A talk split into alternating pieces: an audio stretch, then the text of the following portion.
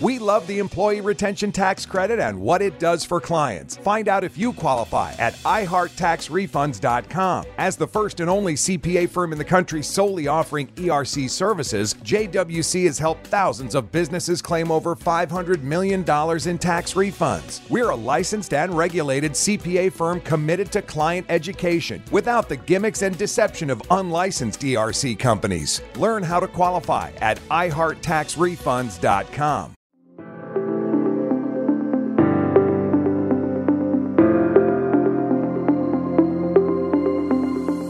Welcome to the Grit Daily Startup.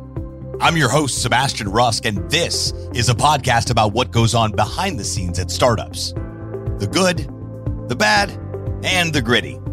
Let's dive in.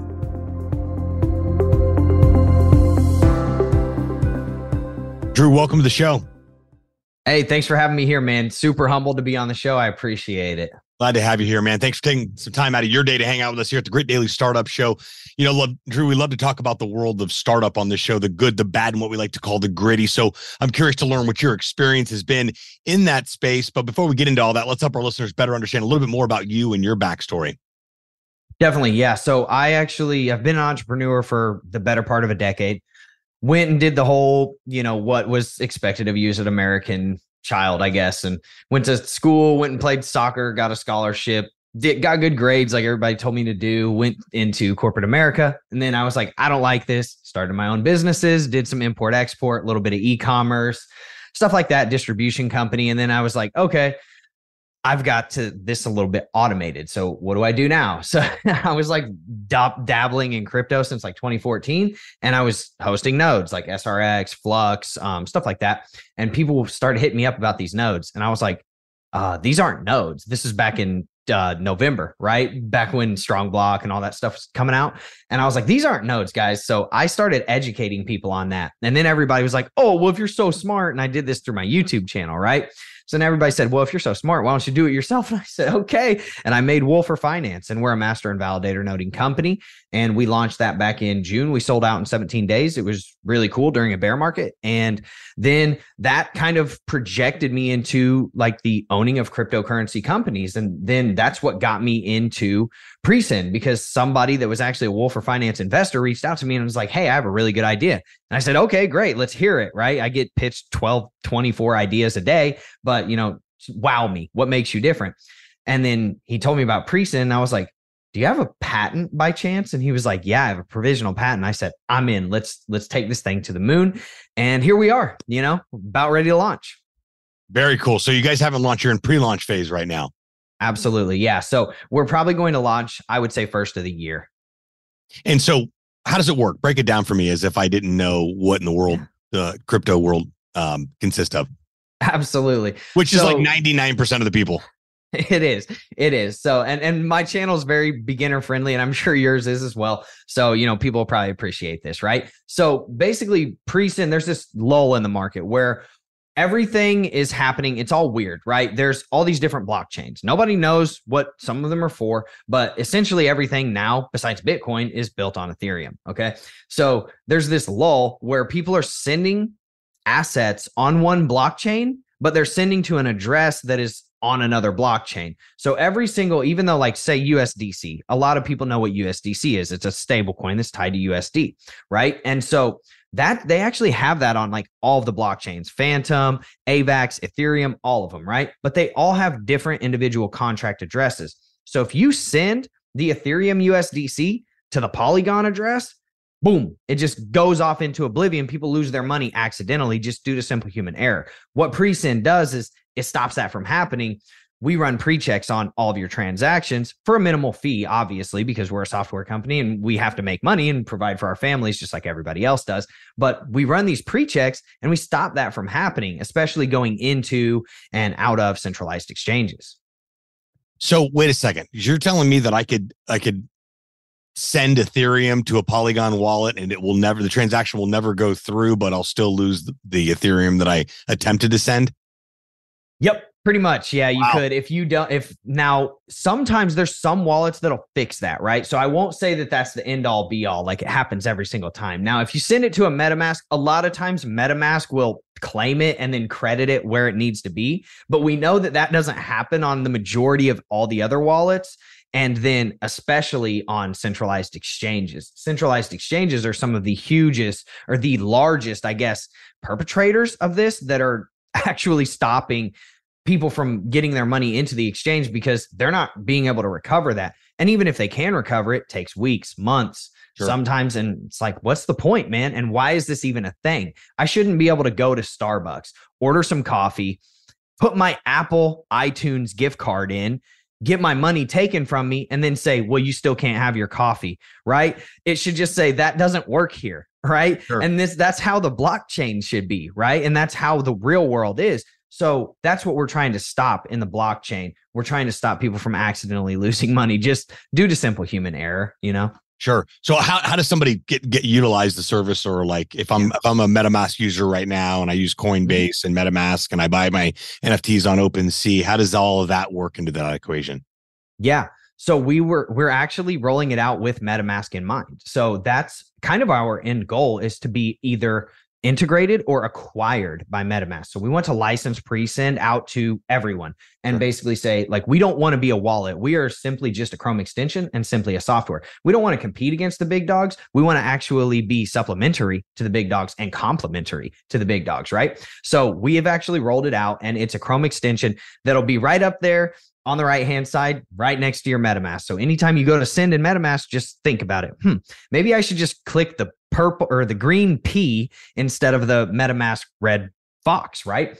And then you initiate your transaction inside of there. It mirrors your MetaMask because we have what is called read only access. So we cannot we can't approve your transactions. We can't take custody of any of your cryptocurrency or anything like that. We just run some checks in the background when you initiate a transaction.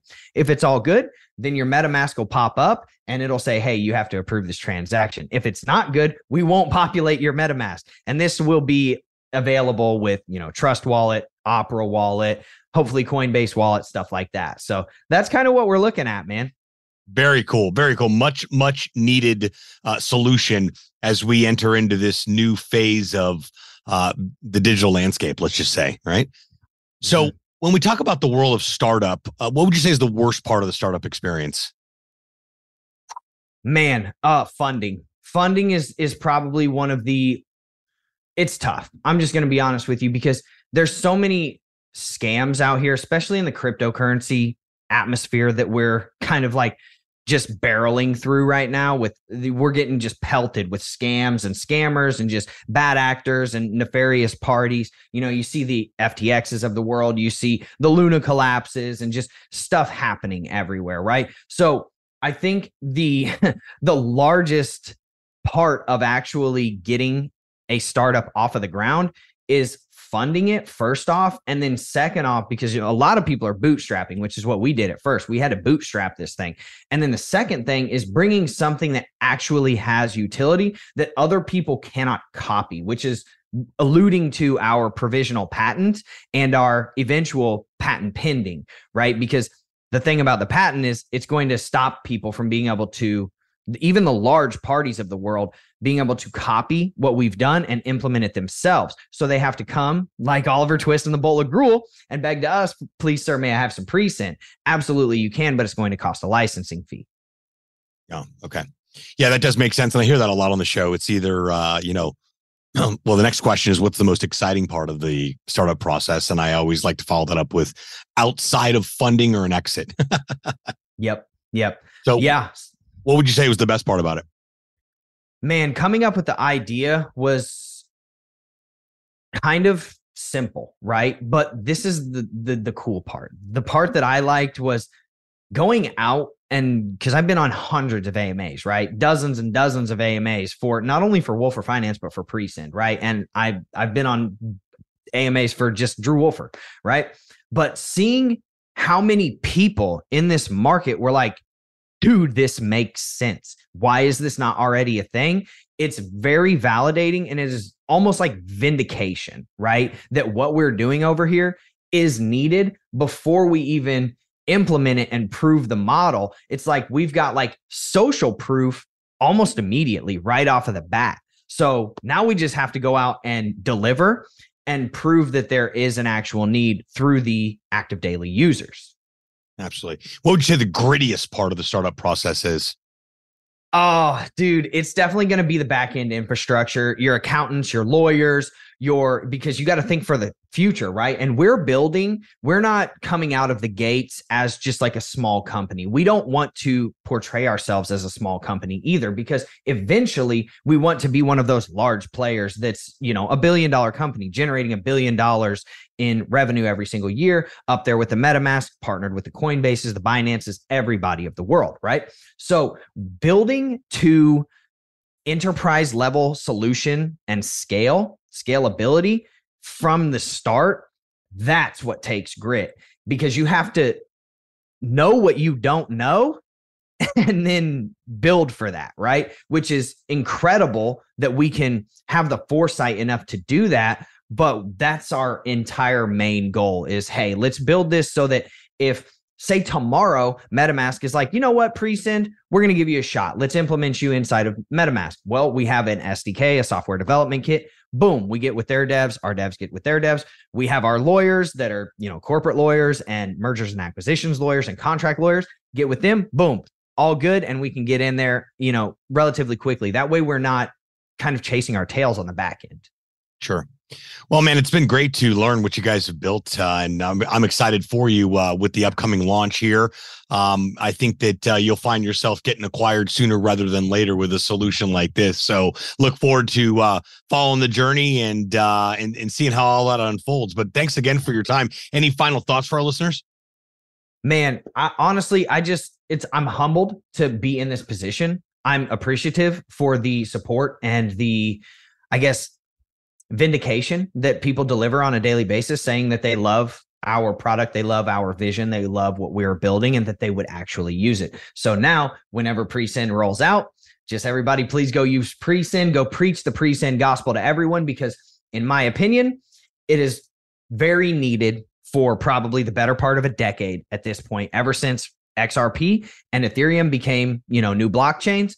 This has been needed. So no one should ever lose cryptocurrency by accident through this vessel ever again. Let's protect everybody. Let's usher in that new age of security. Let's usher in that new age of safety. And let's also help facilitate the growth of crypto because of that safety and that security measure being placed. That way, the people that are scared to get into crypto because of stuff like this happening don't have those qualms anymore. Those are great final thoughts, Drew. Thanks again for your time, brother. And uh, we'll have to have you back on the show and get an update on how things are going, or maybe even when that possible uh, uh, uh exit happens uh, sooner yeah. rather than later, right? Thanks again, Drew. I appreciate you, man. Yeah, thank you. Until next time, friends.